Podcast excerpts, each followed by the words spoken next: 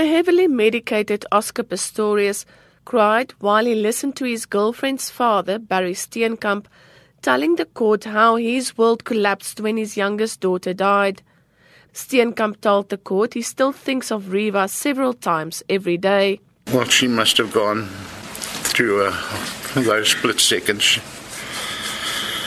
She must have been in so much fear and pain. That is what I think of all the time. I visualize that I can see it myself. It must have been absolutely and utterly awful. Because of that, also tried to hurt yourself? At times, I thought with the pain that Reeva went through, I used to just, I don't know whether I was going mental or whatever, but I used to take my fist and hit it up there against the walls with my knuckles. My injection from my diabetes, I used to take the needle and shove it and turn it into my stomach and my arms to see if I could feel the same type of pain, but no. Steenkamp also dispelled public opinion that his wife, June, is a hard woman. June grieves like I do all the time.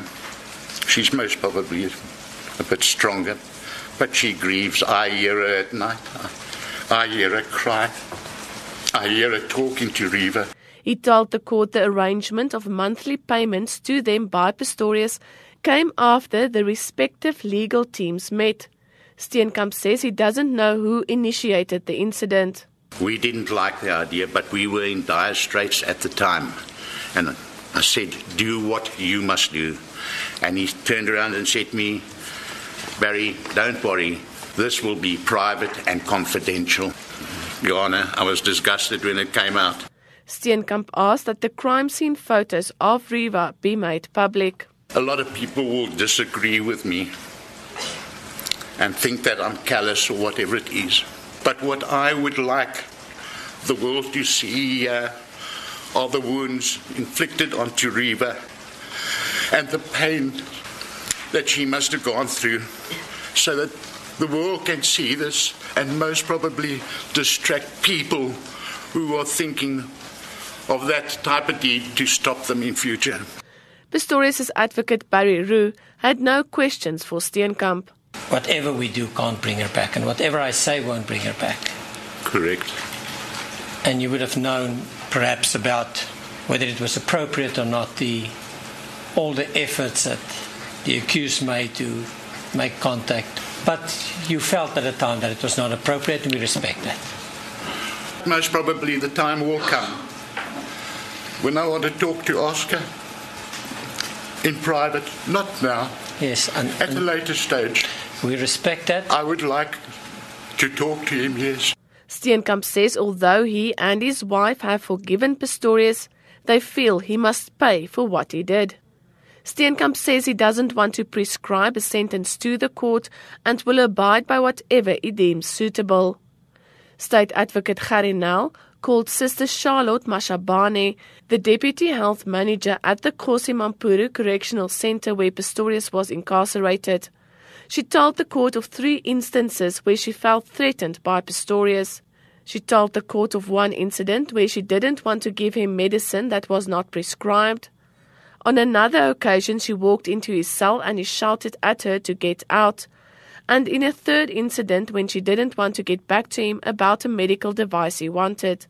I was requested by my head that can I just uh, not interact anymore with Oscar so that I mean this conflict may not continue or become worse. During cross examination, Mashabane said Pistorius did get the medical care he needed. Mashabane agreed Pistorius was not always aggressive. Are you coming to tell the court that this is a violent person? Uh, I'm not coming to tell that he is a violent. Well, let's stop there. So I can exclude that. In your view, is not a violent person. Is that right? You can look at, look at that. He is actually. Oh, he is actually. Sometimes he can. Roux called Marius Nel, a pastor of the C3 Church in Centurion, which Pistorius attended to testify in mitigation of sentencing.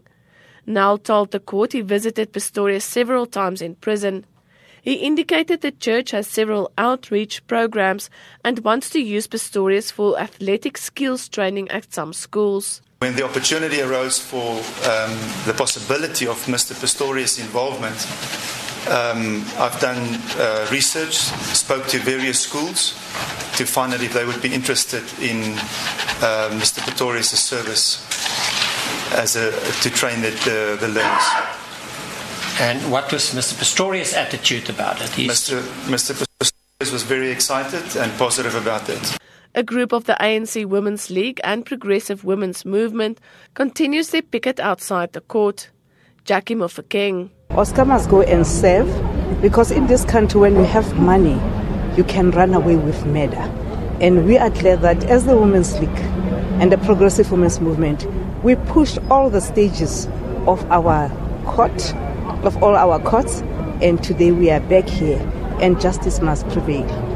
The sentencing proceedings continues today. I am Lila Magnus in Pretoria.